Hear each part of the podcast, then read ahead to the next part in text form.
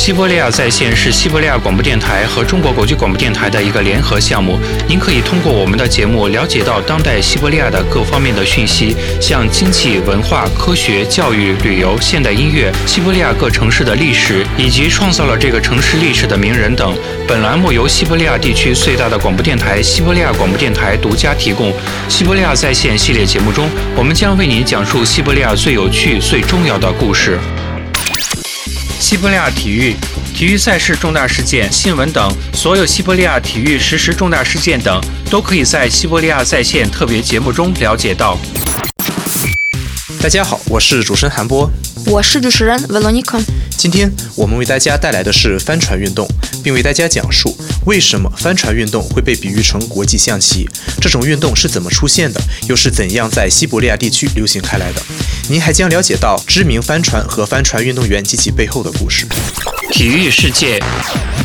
1980年奥运会冠军亚历山大·穆兹钦科在辛迪帆船比赛中的功绩，我们在稍后再为大家介绍。现在我们先来看一下帆船运动的历史。帆船运动又被称作水上象棋。帆船运动的计谋不仅仅在于对帆船的控制，以保证最佳航速，还有对于帆船来说，通向成功的道路上走的并不总是直线。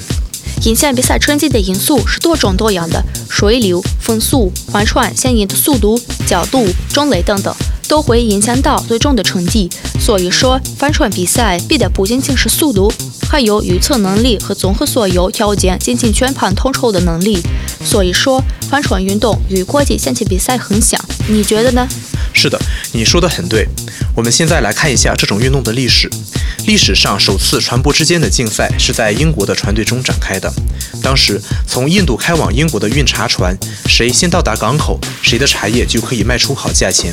渐渐的，这种竞争关系就开始演变为官方比赛。漫长的比赛历史中，船舶的分类等都发生了变化，最终诞生了船舶比赛的统一标准。比赛用的帆船其建造都是有统一标准的，并且也有着非常清楚的规则，即同一类帆船划归为一个等级。但每个级别内部的帆船之间还是有一定的差别的，控制方法也都不一样，桅杆的角度和弯曲程度、船帆与船体合缝的角度、船体的倾斜角度、船帆的材料和形状等，都会影响到帆船的航行。是的，帆船的速度跟配置、控制技巧和操控人员都是分不开的。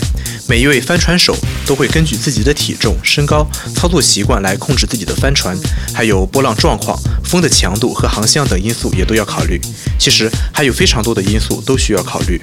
每一艘帆船的每一个参数都会进行测量，之后利用特别的公式计算一系列特别数据，通过这些数据就可以计算出帆船行驶一定的距离需要的时间，将计算出的时间与选手实际用时进行对比，并以此对选手成绩进行评定。这一系列的比赛又叫障碍赛。说到比赛，大型帆船比赛中最有名的就是美国杯帆船比赛。比赛时，大家较量的是技术，还有大型公司产品之间的较量。下次比赛帆船类别取决于美国杯的获胜者。由于科技的发展，美国杯比赛中出现了很多新技术与新材料，这些技术与材料已在航空航天等行业中得到了广泛的应用。如果说到体育运动，那么帆船运动首先出现在奥运会比赛项目中，是在1900年巴黎奥运会的时候。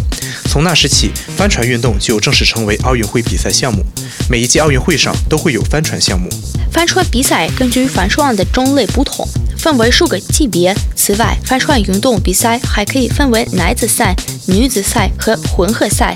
最近一次奥运会上，帆船比赛项目设定了10套奖牌，而在奥运会首次帆船比赛项目中，只有3套奖牌。苏联在奥运会帆船项目中获得的第一块金牌是1960年帆船运动员提米尔·皮涅金和费奥多尔·舒特科夫赢得的。他们当时参加的比赛是属于星级这个难度级别的比赛。苏联和俄罗斯历史中，无论是世界锦标赛、欧洲锦标赛还是世界杯，苏联和俄罗斯的运动员们赢得了多块奖牌。这其中，我们需要注意鄂木斯克市所起到的作用。据档案显示，帆船出现于20世纪初的额尔齐斯河沿岸，于1911年6月12日举办的首次帆船比赛，在名为《鄂木斯克电报》的报纸上有所报道。这个日期也就被认定为鄂木斯克市和西伯利亚南部帆船运动的正式诞生日期，也很可能是俄罗斯帝国时期乌拉尔东部地区帆船运动的开端。目前，托姆斯克州有5个帆船俱乐部，历史最悠久的水工俱乐部，2017年即将迎来自己的66岁生日。还有鄂木斯克帆船俱乐部、蓝曼帆船俱乐部和直通岛河帆船俱乐部，其中的4个有帆船课程，帆船爱好者数量超过300人，船只大约是150艘。托姆斯克西伯利亚号帆船的环球之旅对西伯利亚地区帆船运动的流行产生了巨大的影响。这艘12米长的帆船是船长自己建造的，他用了15个月的时间，在2000年完成了环球旅行。他当时选择的航线是北方海路。这段时间里，西伯利亚号航行了8万海里，途经44个国家的水域。2010年，西伯利亚号环里海航行1周，并经过伏尔加河、运河、亚速海和黑海，到达索契。多少俊男靓女梦想着碧蓝的波浪和洁白的风帆，这不仅仅是美丽的帆船能给人们带来的向往，还有运动员们也对此起到了推波助澜的作用。在接下来的节目中，我们就为大家介绍苏联功勋运动员、1980年帆船运动奥运会冠军、2届欧洲赛冠军和世界冠军得主亚历山大·穆兹琴科及其背后的故事。西伯利亚在线栏目为中国国际广播电台特约制作。童年时的他几乎是各种体育运动都尝试过，还有极限体育运动是同时参加的。这是因为他非常具有规划设计的能力。这正是因为他的这种能力，他才能在日后的帆船运动中取得很多种大成就。对帆船的爱与他的父亲和那些关于海洋的书籍是分不开的。11岁那年，他就在额尔齐斯河沿岸参加了自己人生中的第1次比赛。10年后，他作为苏联国家队队员，代表苏联首次参加欧洲杯比赛。在星级帆船比赛中，他成为银牌得主。他的这次表现在上世纪70年代末的帆船世界中引起了不小的轰动。当时帆船运动精英世界中，没有人知道这位名不见经传的鄂木斯克籍运动员，更没把他当成主要的竞争对手和金牌得主。1978年，他赢得了自己人生中的第1块金牌，而第2年又获得了1块金牌。